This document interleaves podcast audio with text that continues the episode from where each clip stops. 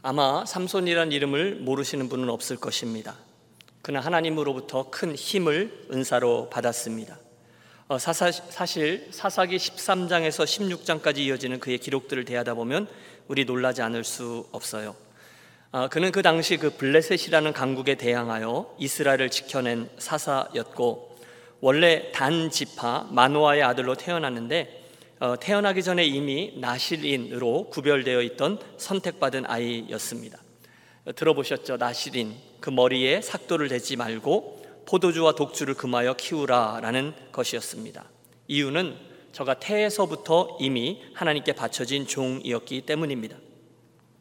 이후 천하장, 천하장사였던 삼손은 딥나의 포도원에서 맨손으로 사자를 찢어 죽였고 아스글론에서는 30명의 장정들을 때려 죽였으며 나귀 턱뼈 하나로 블렛 사람 천명을 해치우기도 했습니다. 그뿐이 아닙니다. 지긋지긋한 블레셋과의 갈등 중에 지중해 연안에 있던 가사라는 지역에 성문짝과 문설주 그리고 빗장까지 다 떼어서 어깨에 메고 한참 내륙 지방인 그 헤브론 앞산 꼭대기까지 올라갔습니다. 아, 자타공인 천하장사 삼손이었죠. 자 그렇다면 그는 마땅히 그에게 주신 그 힘을 통해서 이스라엘을 섬기고 민족의 해방을 위해서 애를 써야 했을 것입니다. 그러나 그는 그 힘을 가지고 지극히 개인주의적인 자세로 여러 여인들의 뒷공무니를 쫓아다니다가 결국 실패자의 모습으로 그 인생의 마지막 순간을 맞이하게 됩니다. 오늘 우리가 중간을 건너뛰고 16장을 대했는데요. 결국 그가 자기의 신분과 사명을 망각한 채로 들릴라라는 한 여인에게 속아서 비참한 최후를 맞는 모습이 기록되어 있습니다. 예, 나시린으로 처음부터 구별되어 태어나고 자란 삼손이 이렇게 비극적이고 굴욕적인 인생의 마침표를 찍는 모습이에요. 참 슬픕니다. 그의 이야기를 읽다 보면 아니 어떻게 이렇게까지 모두들 씁쓸해하는 결론에 이릅니다. 하지만 여러분 오늘 본장의 마지막 부분을 읽어 보십시오. 감격스러운 것은 그런 형편없던 삼손 인생의 마지막 순간에 그런 실패자의 인생에도 하나님 은혜의 손길이 끝까지 저와 함께 해 주셨다는 것입니다.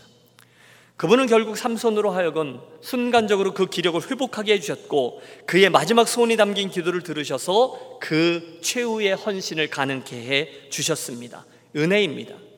우리 또다시 확인하죠. 과연 사사기의 주인공은 이 사사가 아니라 하나님이시구나라는 것을 말입니다. 그의 얘기를 좀 자세히 살펴보겠습니다. 오늘의 본문 16장 4절은 이렇게 시작되고 있습니다. 이후에 삼손이 소렛 골짜기에 들릴라라 이름하는 여인을 사랑하매 예, 삼손이 이번에는 여러 여인을 거쳐 블레셋 여인 들릴라와 사랑에 빠졌습니다. 여러분 블레셋이 어디 있는가 하면 지중해를 끼고 있는 이스라엘의 그 남서쪽 그 연안에 지중해 연안에 살고 있었던 사람들이 블레셋인데 그 사람들은 바보가 아니었어요. 여러 번의 경험을 통해서 이제 힘으로는 삼손을 이길 수 없다는 것을 알게 되고 포기하지 않은 채로 그의 약점인 미인계를 이용하기로 합니다. 그래서 삼손의 당시 애인인 들릴라를 찾아가서 그 힘의 비밀을 알아낸다면 우리 블레셋 각 성읍에서 1100개씩의 은을 거두어 주겠다라고 약속합니다.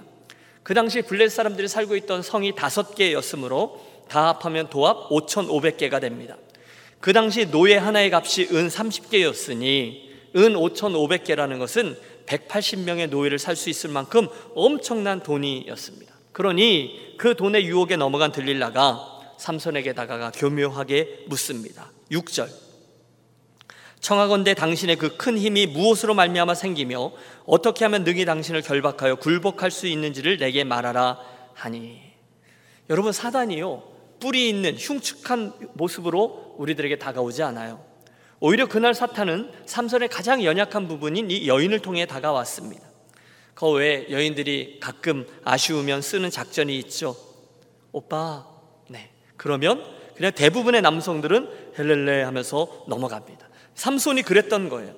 그 힘의 근원에 대해서 들릴라가 자꾸 물으며 보챕니다. 그때 여러분 삼손은요 이 일이 보통 심각한 것이 아니었음을 알아채야 했습니다. 왜냐하면 당신 그 힘의 근원을 알려달라라고 말하는 들릴라의 물음에는 삼손의 개인적인 인생뿐이 아니라 이스라엘 공동체의 전체 운명이 걸려 있었기 때문입니다. 여러분 물론 오해할 필요는 없습니다. 여러분, 삼손 그 힘의 근원이 그의 머리카락에 있었던 것이 아니라 하나님의 능력에 있었어요. 머리카락은 그 자체로 신비로운 힘을 가진 게 아니라 상징적인 의미였을 뿐입니다. 그러므로 그 비밀은 지켜져야만 했습니다. 더 큰 문제가 있습니다. 그것은 이 들릴라의 질문을 삼손이 심각하게 대하지를 않았다는 겁니다. 아니 이 여자가 뭔 소리야? 호통을 치고 자리를 박차고 일어나야 하는 게 맞는 모습이었지만 삼손은 오히려 이를 즐기듯 장난하기 시작합니다. 처음에는 푸르른 칡넝쿨 일곱 가닥으로 묶으면 힘이 사라진다. 거짓말합니다. 그래서 그렇게 묶어놓고 보니 그게 아니었어요. 이튿날에도 위험한 장난이 이어집니다. 한 번도 사용해 보지 않은 그런 새로운 줄로 묶으면 힘을 못 쓴다 합니다. 그것도 거짓이었어요. 하지만 여러분 보십시오. 여기 절대로 포기하지 아니하는 들릴라라는 여인의 집념이 이어집니다. 16절 날마다 그 말로 그를 재촉하여 졸음에 삼손의 마음이 번뇌하여 죽을 지경이라. 여러분 당해 보지 않은 사람은 이해할 수 없습니다.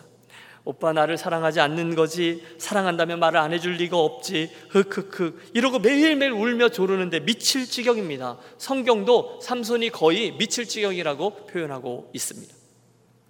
결국 그는 17절에서 드디어 나시린의 비밀을 털어놓습니다. 삼손이 진심을 드러내어 그에게 이르되 내 머리 위에는 삭도를 대지 아니하였더니 이는 내가 모태에서부터 하나님의 나시린이 되었음이라 만일 내 머리가 밀리면 내 힘이 내게서 떠나고 나는 약해져서 다른 사람과 같으리라 하니라. 여러분 제가 보기에는 바로 그 순간에 삼손에게서 하나님의 능력이 떠나갔을 것입니다. 이후 그녀의 무릎 위에서 잠을 청했던 삼손 머리카락을 다 잘리우고 힘이 사라진 채로 자리에서 일어나지만 내가 옛날처럼 이 블레 사람들을 치리라 했지만 그렇게 되지 못했습니다. 20절을 보십시오. 삼손이 잠을 깨며 이르기를 내가 전과 같이 나가서 몸을 떨치리라 하였으나 여호와께서 이미 자기를 떠나신 줄을 깨닫지 못하였더라. 뭐라고요? 여호와께서 이미 자기를 떠나신 줄을 깨닫지 못하였더라. 얼마나 슬픈지 몰라요. 결국 블레 사람들은 호기롭게 그를 잡고 눈을 빼고 또 노줄로 묶고 옥에서 맷돌을 돌리게끔 짐승과 같은 삶을 살게 합니다. 여러분 그런 일 생각해 보세요.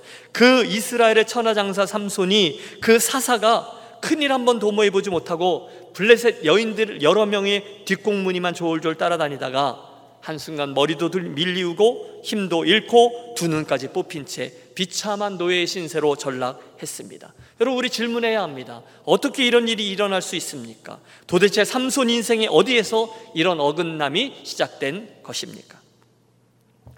어, 세 가지 정도를 묵상하려고 해요. 첫째, 삼손의 실패는 하나님 앞에서 자기가 어떤 존재인지 그분이 자기에게 담아놓으신 은사와 사명이 무엇인지를 제대로 고민하지 않은 데서 비롯됩니다.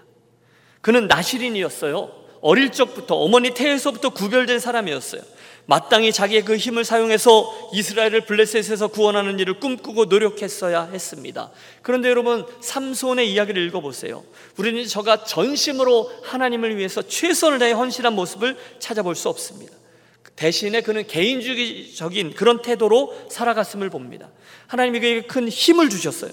하지만 그 힘을 가지고 그는 단순히 자기의 욕망을 쫓으며 살아갑니다. 드러내고 먹고 마시고 육체의 정욕을 쏟는데 관심을 주로 두었어요. 왜요? 사명은 골치 아프거든요. 그건 힘이 들거든요. 하지만 욕망을 위해서 즐기는 일은 별로 힘들지 않아요. 놀고 먹고 즐기고 자랑하고 이러는 일 힘들지 않아요. 집중했습니다. 여러분 생각해 보십시오. 저와 여러분도 오늘 무엇인가를 위해서 우리가 목적을 갖고 애를 쓰는 건 분명 힘이 듭니다. 특별히 주님을 위해서 뭘 생각하고 실제로 교회를 위해서 섬기는 것들은 힘이 드는 일이에요. 해도 또 별로 알아주는 사람도 없어요. 중간중간 마음고생하기가 더 쉽습니다. 어쩔 때는 심통도 납니다. 왜 나만 해야 되냐? 이러는 겁니다. 그 결과 종종 외로워질 때가 있습니다. 그러나 여러분 기억하세요. 그게 원래 그런 거예요. 분명히 놀고 먹고 떠들고 하는 일이 훨씬 쉽습니다. 죄 짓는 일도 훨씬 쉽습니다. 이상하게 그건 멀어도 가깝게 느껴집니다. 그럼 참 신기해요. 경험해 보셨죠? 정욕을 위해서 따르는 길은 아무리 멀어도 가깝습니다. 뭐 예를 들어 보죠. 라스베가스 꽤 멀어요. 그러나 한판 땡기려는 마음으로 내가 뭘 좀 해보려고 하는 마음으로 가면 금방 갑니다. 예, 모르세요? 그 원래 그런 거예요. 교회 와서 한번 섬기자. 그러면 그렇게도 멀던 길이, 그렇게 traffic이 많아서 스트레스 받던 길인데 놀러 가자 그러면 전혀 멀지 않아요. 봉사하자 그러면 한 시간만 해도 그렇게 피곤한데 놀자 그러면 밤새도 피곤하지 않습니다. 그게 원래 그래요. 그래서 우리 주님은 이것을 좁은 길이요, 좁은 분이라고 하셨습니다. 아, 그랬구나. 여러분, 그런데도 오늘 저와 여러분이 왜 이 길로 가고 있습니까? 우리가 왜 그 좁은 문으로 들어가려고 합니까? 이유는 하나죠. 우리는 그 좁은 길과 좁은 문이 어디로 이어져 있는지를 분명히 알고 믿기 때문입니다. 주님께서 인정하시는 삶, 그 길의 끝은 바로 하나님 나라로 이어져 있고 그분이 예배해 놓으신 상급으로 연결되어 있다는 것을 우리 분명히 믿고 있어요. 그러므로 여러분, 오늘 저와 여러분 손에 그분이 쥐어 주신 것은 그분을 위해 사용하는 어, 지혜로운 사람입니다. 그분께 인정받는 사람들이에요. 사람이 마땅히 우리를 그리스도의 일꾼이요 하나님의 비밀을 맡은 자로 여길지어다 그리고 맡은 자에게 구할 것은 충성이니라. 생각해 보십시오. 여러분 저와 여러분이 언제 주님의 몸, 주님의 교회를 사랑하게 됩니까? 여러 번 말씀드리죠. 제가 경험해 봐서 알아요. 아무도 알아주지 않지만 내가 그 교회를 위해서 기도하고 내가 교회를 위해서 섬기고 내가 교회를 위해서 헌신할 그때입니다. 교회를 위해서 우리가 이렇다 저렇다 말하기가 쉽습니다. 누구나 말할 수 있어요.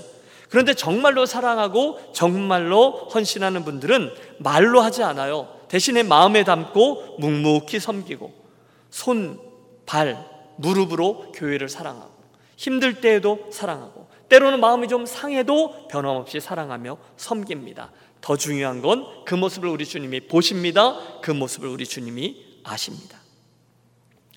여러분 미국의 첫 번째 선교사로 알려져 있는 어, 저드슨 선교사님은 미얀마에 가자마자 여섯 살된 아들을 잃습니다. 곧 그의 아내도 열병으로 세상을 떠납니다. 본인도 1년 반 동안 감옥에 갇힙니다. 그리고 그 땅에 간 지 5년이 지나서야 첫 번째 결신자를 얻습니다. 쉽지 않아요. 중국으로 간 모리슨 선교사도 가자마자 아내를 잃고 결신자는요 자그마치 7년이 지나서야 얻을 수 있었습니다. 좁은 문이라는 거예요. 좁은 길이라는 거예요. 그러나 그 끝은 반드시 하나님 나라의 영생과 상급으로 연결되어 있는 줄로 믿습니다.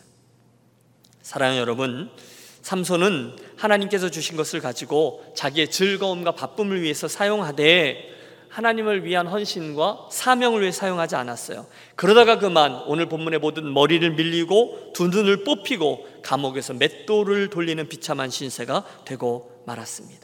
오늘 저와 여러분은 어떠합니까? 분명히 하나님께서 내게 주신 힘과 능력과 권세와 은사와 소유와 시간인데 오늘 나는 그것을 가지고 믿음의 씨름을 위해서 사명을 위해서 주님을 위해서 드리며 사용하고 있습니까? 아니면 그건 그거고 알긴 알죠. 하지만 나는 하면서 엉뚱한 것들을 위해서 달려가고 있습니까? 이렇게 질문해 보세요. 오늘 이 코비드 19 시대에 내 시선과 에너지는 어디를 가장 많이 향하고 있습니까? 권합니다. 하나님이 주신 은사와 달란트를 오늘 삼손처럼 무시한 채로 내 눈앞에 보이는 것들 즐겁만을 위해서 달려가는 삼손이 우리 교우들 가운데는 한 분도 없게 되시기를 바랍니다. 자, 두 번째로 삼손의 인생에서 우리가 발견하게 되는 실패 이유는 그의 반복되는 죄에 있었습니다. 따라해 주십시오. 반복되는 죄, 반복되는 죄.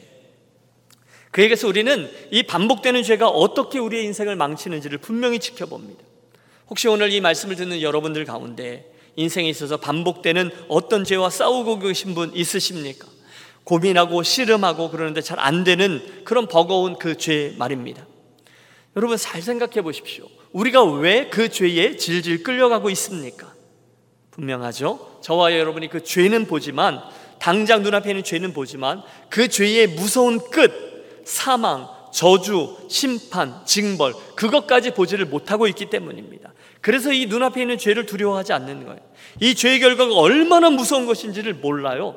그래서 정말로 겁도 없이 이 죄가 우리들에게 주는 순간적인 쾌락 때문에 끝을 보지 않고서 그저 달려가고 있는 것입니다. 그러나 그것은 미끼입니다. 성도는 절대로 달콤함과 미끼를 쫓지 않고 그 죄의 끝을 바라보고 거기 서는 사람입니다. 절대로 죄를 가볍게 여기지 마십시오. 보세요. 그날 그 죄를 짓기 위해서 삼손은 첫째, 부모님의 말과 권면을 무시합니다. 맨 처음에 그가 블레셋의 여인을 아내로 삼겠다 했을 때 부모가 반대합니다. 아들아, 내 형제나 백성 중에 어찌 여자가 없어서 이방 여인 저 할례 받지 못한 블레셋 사람의 딸을 취하려 하느냐? 그러나 삼손이 어떻게 합니까? 끝까지 부모의 말을 무시하고 우깁니다. 결국 그때의 그 결혼은 비극으로 끝나고 말아요. 여러분, 믿음의 부모를 잘 따르는 것이 축복임을 기억하십시오. 우리가 나이를 먹으면 알게 되는 게 있잖아요. 부모님들이 주셨던 조언들 가운데 틀린 것이 하나도 없어요.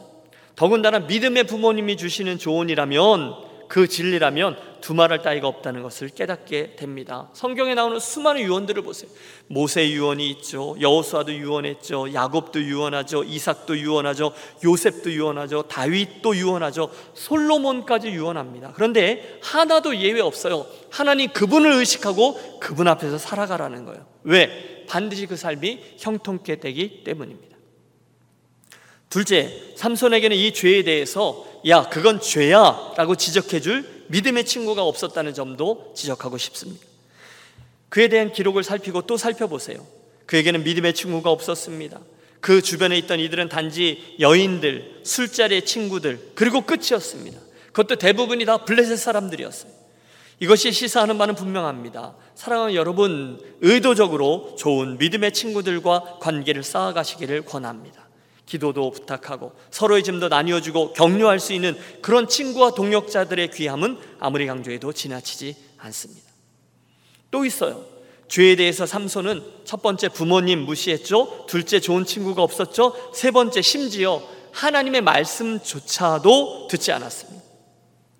그는 처음부터 하나님과 언약, 하나님 주신 말씀을 가볍게 여겼습니다. 생각해 보세요. 나실인 얼마나 귀한 존재입니까? 그런 인생이 얼마나 되겠어요? 성경에도 몇 명 나오지 않아요. 그런데 삼손은 그런 그에게 주신 언약의 조항들을 무시합니다. 기생집을 마구 드나들고 하나님이 금하신 일들을 반복하여 행합니다. 결국 하나님이 주신 신령한 영적인 축복조차 만홀히 여겼어요. 여러분 일례로 그에게 임했던 여호와의 임재의 경험이 있었어요. 그래서 그의 힘으로 사자를 찢어 죽이는 그 거룩한 경험을 그가 어떻게 사용하는지 아세요? 술자리에서 수수께끼 내면서 술안주감으로 사용했습니다. 또 오늘의 본문에서 보듯 자기 힘의 근거인 나시린의 비밀을 여인 그 들릴라와 어울려서 장난처럼 뭔지 한번 알아맞혀봐 이러면서 가볍게 여겼어요. 여러분 오늘 본장을 읽다 보면 한 번, 두 번, 세 번 삼손과 들릴라의 그 장난스러운 밀당이 정말 역겹게 느껴지기까지 합니다. 결국 삼손의 실수는 처음부터 끝까지 이 죄를 가볍게 여겼다는 것입니다. 분명합니다. 맨 처음에 그 죄를 지을 때 그는 이 정도는 내가 핸들할 수 있다라고 생각했을 것입니다. 하지만 죄의 특성상 그 죄가 처음에는 내 손 안에 있는 것 같지만 처음에는 죄가 나를 따라오는 것 같지만 나중에는 그 죄가 나를 사로잡아 끌어간다는 것을 우리 분명히 본문에서도 지켜보고 로마서 사도 바울의 말씀에서도 지켜봅니다. 오늘 라스베가스 얘기를 두 번째 하는데 오래전에 그 라스베가스에 가면 그 미라지 호텔이라고 유명한 곳이 있지 않습니까? 그 호텔에 로이라는 유명한 호랑이 조련사가 있었어요. 유명한 쇼죠. 호랑이 쇼인데 오랫동안 자그마치 30년간 그 어, 맹수들을 이렇게 같이 살고 조련하고 또 쇼를 했고 너무도 친근했던 로이라는 조련사입니다. 그런데 어느 날 쇼 도중에 자기가 새끼 때, 여러분 새끼 때 얼마나 예뻐요. 고양이 때부터 그렇게 키웠던 호랑이가 말을 잘 듣지 않아서 가볍게 마이크로 한 대, 두 대 이렇게 툭툭 때렸다가 그만 1500명이나 있는 관중들 앞에서 그 호랑이에게 머리가 물린 채로 밖으로 끌려나가는 불상사를 겪고 말았습니다. 그게 호랑이라는 거예요. 그게 죄라는 거예요. 물론 처음에는 고양이 같이 귀여울 겁니다. 내 말을 잘 듣는 것 같을 겁니다. 하지만 결국은 내 숨통을 끊어버리는 것이 죄입니다. 사랑하는 여러분, 삼손에게서 배우겠습니다. 죄를 심상히 여기지 마십시오. 죄는 모양이라도 버리십시오. 대신 저와 여러분 모두 날마다 주의 말씀을 따라 살기로 몸부림치는 것이 맞습니다. 자, 하지만 오늘의 설교에서 우리가 가장 주목하려고 하는 세 번째 포인트는 하나님의 저 그럼에도 불구하고의 은혜입니다. 이것도 한번 따라해 보실까요? 그럼에도 불구하고의 은혜. 그럼에도 불구하고의 은혜. 네, 여러분, 삼손은 분명히 잘못했어요. 그렇죠? 그래서 우리는 삼손의 이 마지막 모습, 그의 몰락을 보면서 야, 네가 판 무덤이야.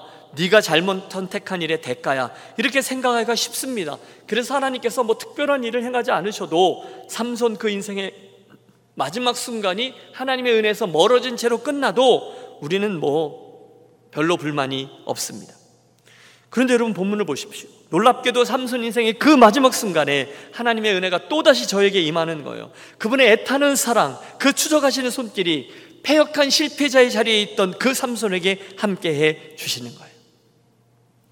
자, 삼손의 몰락함으로 인해서 블레 사람들이 어? 아주 자신감이 만만해졌죠.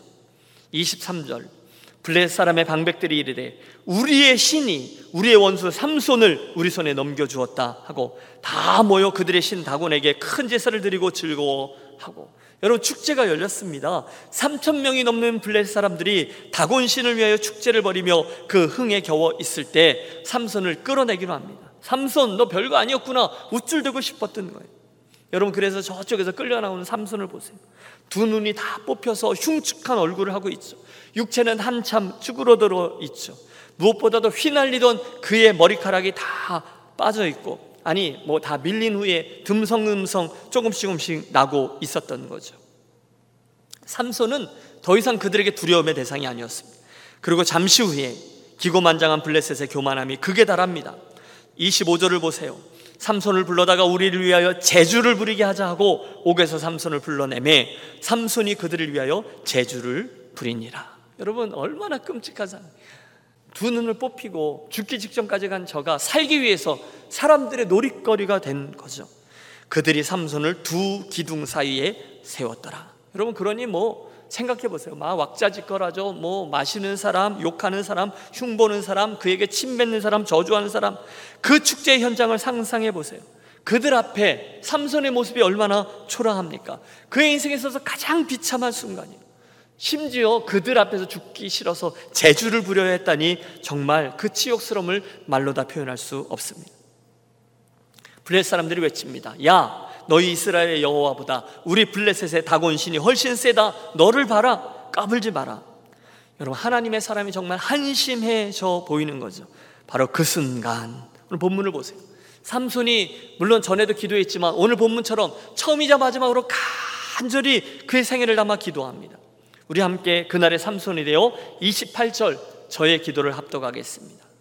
삼손이 여호와께 부르짖어 이르되 주 여호와여 구하옵나니 나를 생각하옵소서 하나님이여 구하옵나니 이번만 나를 강하게 하사 나의 두 눈을 뺀 블렛 사람에게 원수를 단번에 갚게 하옵소서 여러분 전에도 그가 한번 여호와께 부르짖었던 때가 있어요. 너무 목이 말라서 애낙고래에 샘물을 좀 터뜨려 달라고 해서 물을 구해 마셨을 때가 있었어요. 하지만 이번 기도는 그의 그 전의 기도에 비할 바가 되지 못해요. 더 간절해요.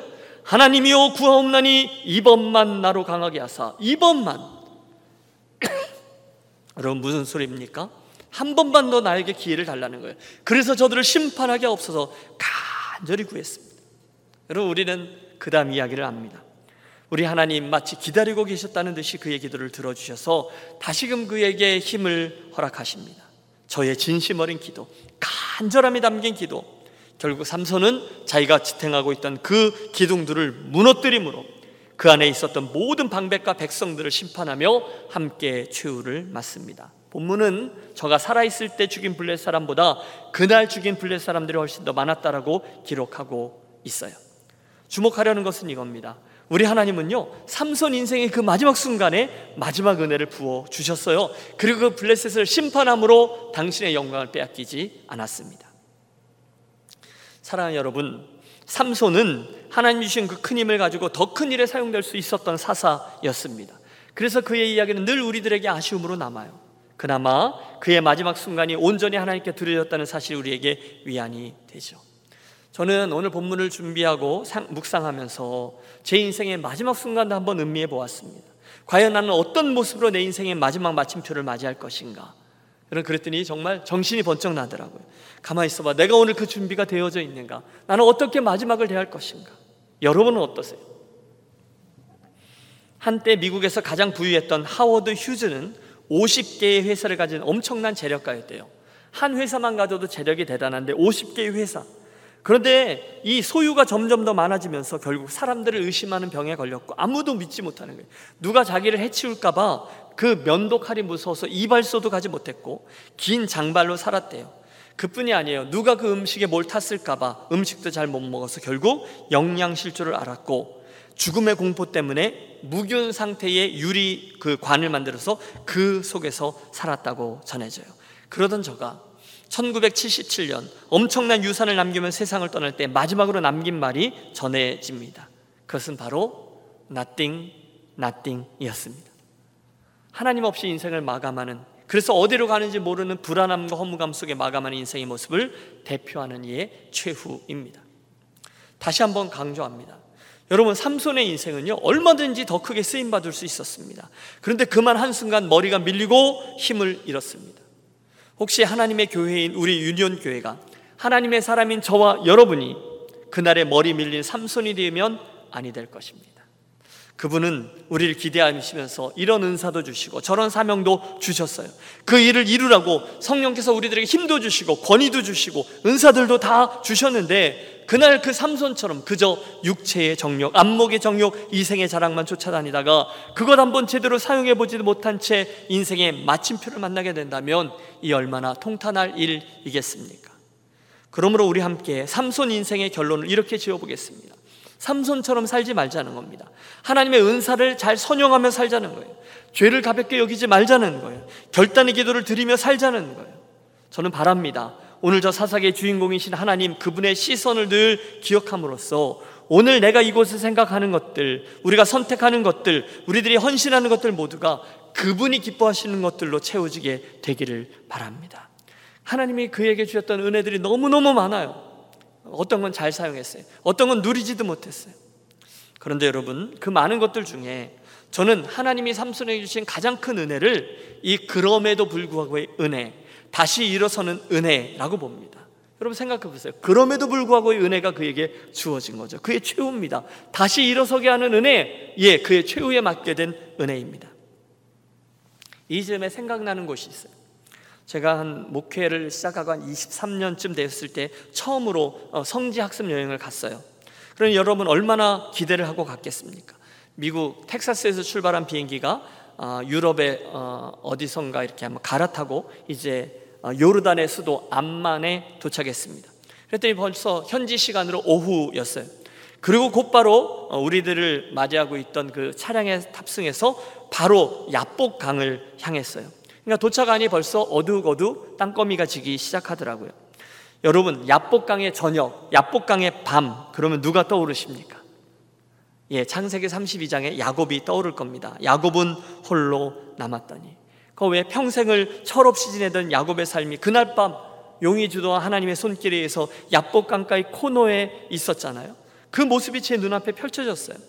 그때 저희들이 도착하니까 곧 어둑어둑해지고 컴컴해지기 시작했어요. 그래서 저도 여러분 처음 가는 성지이고 여기가 야복강이야 그렇으니까 홀로 떨어져서 나름대로 묵상을 하는 거예요. 그날 밤에 야곱의 모습을 떠올려 보았어요. 내가 그날 밤에 야곱이 되었어요. 외로움과 두려움의 극단에서 하나님의 천사를 맞닥뜨렸던 그날 밤에 야곱 말입니다. 여러분 그때 야곱이 무슨 고민을 했을까요? 당연하죠. 내가 이 야복강을 건너 말어. 그래서 내가 형 에서를 만나 아니면 맞닥뜨리지 마였을 겁니다. 야반 도주범, 가정 파괴범, 평생을 힘든 경쟁, 또다시 반복된 도주, 갈 곳이 마땅치 않은 인생, 결국 고향 땅으로 향했지만 하나님은 결국 그를 코너로 몰아 넣으셨어요. 여러분 제가 가보니까요 그 야복강은 제 상상 속의 야복강이 아니었어요. 저는 야복강 그러면 나루터 얘기도 나오고 그러니까 우리 아, 대한민국에 있는 큰 강, 한강이나 낙동강처럼 꽤 물줄기가 넓은 그런 강을 상상했었어요. 그런데 가보니 근동 지방의 강들은 대부분 그렇게 크지 않잖아요. 저 건너편이 한 글쎄요 예배당 저쪽 건너편쯤에 보이는 그런 곳이었어. 어떻게 보면 좀 깊은 곳도 있긴 있죠. 하지만 이쪽에 자갈밭이 있고 저쪽에 돌들이 굴러다니고 하는 시냇가 같은 곳이에요. 마음 먹으면 저쪽 얕은 곳으로는 짐승들도 얼마든지 오고 갈 수 있는 그런 곳이었어요. 여러분 그곳에 자갈밭이나 뭐 이런 곳에 야곱이 씨름하고 있었겠죠. 하나님의 사람이 나타났어요. 결국, 결국 막 싸우기 시작하는 거예요. 엎치락 뒤치락. 형이 보낸 자객일지도 몰라. 여러분, 저는 그 싸움하는 장면이 상상 속에 너무너무 슬퍼요. 인생 전체가 걸려있는 싸움입니다. 처참하게. 그는 실패자였거든요. 마음이 갈기갈기 찢겨져 있었거든요. 자기는 하나님을 하나님으로 여기지 않고 내 힘으로 어떻게 살아보려고 애를 쓰면서 생존 경쟁하고 그러면서 그의 인생은 상처와 미움과 배신으로 가득했습니다. 아주 처절했습니다. 아마 그날 기둥 사이에 묶여있던 실패자 삼손의 마음과 비슷했을 거예요. 그런데 드리는 말씀은 이거예요. 그런 야복강의 야곱에게 이 그럼에도 불구하고의 은혜가 임했더라는 거예요. 내가 야곱이죠. 저질러 놨던 수많은 인생, 얼룩, 오점들이 너무너무 많아요. 그런데 하나님이 거기에 임하시고 저를 만나 주십니다. 그를 축복하십니다. 내 이름이 무엇이냐? 야곱입니다. 너를 더 이상 야곱이라 부르지 말고 이스라엘이라 하라. 새로운 이름까지 주세요. 그리고 그가 고민하던 문제도 정말로 다 해결해 주시죠. 드디어 분이엘의 아침이 밝았습니다. 그럼에도 불구하고의 은혜를 경험했던 저 형 에서를 만나지만 기적과 같은 화해의 순간이 어, 다가왔습니다. 그리고 정말 와 하나님 너무너무 감사합니다. 새로운 이야기를 써내려가는 첫 출발점에 저가 다시 섰습니다. 시간이 가면서 알게 되었어요. 바로 그 장면에 야곱이 얼마나 즐거웠을까요? 그런데 제가 보기에는 아직도 중요한 약속 한 가지가 더 남아 있었어요. 그것은 바로 그가 자기의 서원을 지키기 위해 돌아온 고향 땅에서 가야 될 곳이 있었다는 거예요. 어디일까요? 베델입니다. 오래전에 그가 아버지 집을 떠나서 도망갈 때 베델에서 그러니까 길에서 돌을 베고 자고 있던 그곳에 사닥다리 꿈을 통해서 하나님이 나타나셨잖아요. 하나님이 축복하셨잖아요. 그랬더니 야곱이 하나님께 서원 기도합니다. 하나님 당신의 약속대로 나를 그곳에서 지키시고 나로 하여금 무사히 이 땅으로 돌아오게 하신다면 하나님은 나의 하나님이 되고 이곳은 하나님의 전이 들고 또 나에게 준 모든 것에서 10분의 1을 하나님께 드리겠나이다. 여러분 그랬으니 이제 마땅히 돌아왔으므로 이제 그는 베델로 향하는 게 맞습니다. 그런데 여러분 야곱은 끝까지 야곱이에요. 베델이 아니에요. 세겜 땅으로 올라갑니다. 왜요? 그곳엔 세겜이 훨씬 더 살기 좋은 땅이었거든요. 훨씬 더 푸르렀거든요. 훨씬 더 사람이 많았거든요. 지금도 세겜에 올라가면요. 사마리아 땅이죠. 아주 큰 도시가 형성되어 있어요. 그런데 거기에 비하면 약속의 땅이라 일컬어지는 베델은 아직도 척박한 광야예요. 그래서 안 갔을 겁니다. 그런데 제가 생각하기에는 한 가지가 더 있어요. 가만히 있어보자. 그것 때문에 안 갔을까? 세겜 땅에 더 살기 좋으니까 안 갔을까? 아니요. 저는 한 가지 그의 속마음을 더 들여다봅니다. 그러다 알게 됐죠. 제가 야곱이거든요. 저는 야곱의 속셈이 빤히 보여요. 여러분 그가 그때 베델로 내려가지 않았던 또 하나의 이유는요. 말씀드렸던 하나님과 계산할 것이 있는데 그게 싫었던 거예요. 그 서원 말입니다. 지켜야 되거든요. 베델로 가야 되거든요. 그런데 그게 부담스러운 거예요. 그래서 끝까지 안 갑니다. 여러분 세겜에서 베델이라는 것은요. 차로 20분이에요. 그러니까 걸으면 하루길이면 갈 수 있는 데가 베델이에요. 그런데 야곱이 다시금 그 베델로 향하고 자기의 오래된 서원을 지키는 데는 하루길이지만 10년이 걸렸어요. 여러분 이해가 되세요? 세겜 땅으로 가고 다시금 베델로 오는데 10년이 걸렸다는 거예요. 그것도 버티고 버티고 버티고 버티다가 인생의 큰 오점을 남긴 딸 디나의 사건과 세겜 사람들과의 갈등 이후에 할 수 없이 도망가서 베델로 올라가 하나님께 자기 자신과 약속을 어, 지켜냅니다. 여러분 생각해 보십시오. 만일 제가 하나님이라면요. 야복강가에서 하나님께서 은혜 주셨잖아요. 그날 이후에도 10년을 하나님이 또 기다리셨어요. 저 같으면 못했을 겁니다. 아니 100번 양보해서 10년이 세월이 지나서 겨우 그것도 할 수 없이 나타난 야곱을 절대로 예쁘게 봐주지 않았을 것 같아요. 너 임마 억지로 왔지? 그런데 놀라운 것은요. 그 순간에 야곱이 근 30년 전에 했던 그 서원을 지키기 위해 그것도 할 수 없이 늦게 늦게 지각생으로 나타난 그에게 하나님은 아무 일도 없으셨다는 듯이 그를 받으시고 그를 믿음의 조상으로 세우시며 그 열조들과 똑같은 족장의 축복을 해 주십니다. 드리려는 말씀은 이겁니다.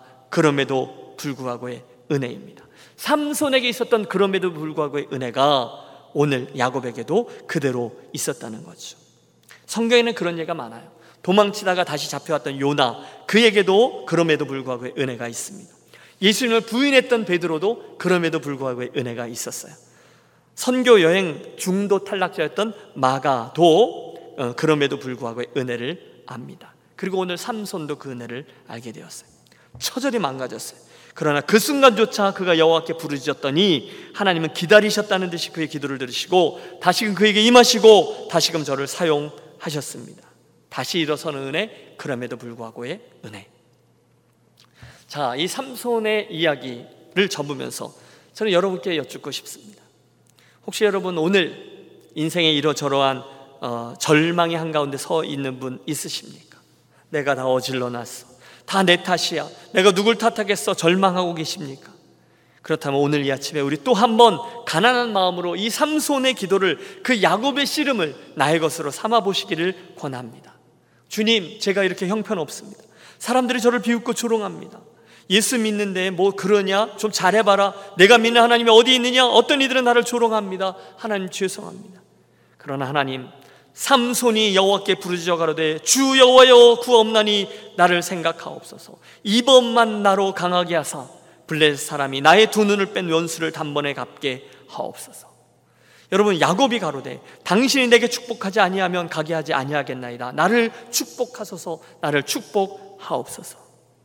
저는 확신합니다. 저와 여러분이 오늘 실패자의 모습이나 무엇인가 부족한 모습으로 있다 할지라도 삼손처럼 야곱처럼 쓰라림을 가지고 겸손히 여호와 앞에 선다면 하나님은 기꺼이 아니 언제 그랬냐는 듯이 아니 내가 그 기도를 기다리고 기다렸노라 말씀하시면서 우리에게 다가오시고 우리를 사랑하시고 회복하시고 세임 주셔서 당신의 영광을 드러내는 선한 도구로 사용해 줄 줄로 믿습니다. 우리 하나님은 재활용의 전문가이시니까요. 여러분 올해 우리 교회 우리 교회에 표가 있었죠. 나를 구하면 나를 만나리라입니다. 여러분 우리가 그 말씀을 믿을 수 있는 근거가 무엇일까요? 저는 믿어요. 이 그럼에도 불구하고의 은혜입니다. 그분은 삼손도 용납하셨고 야곱도 추적하셨고 요나도 베드로도 아 그렇다면 저와 여러분도 예외가 아닙니다.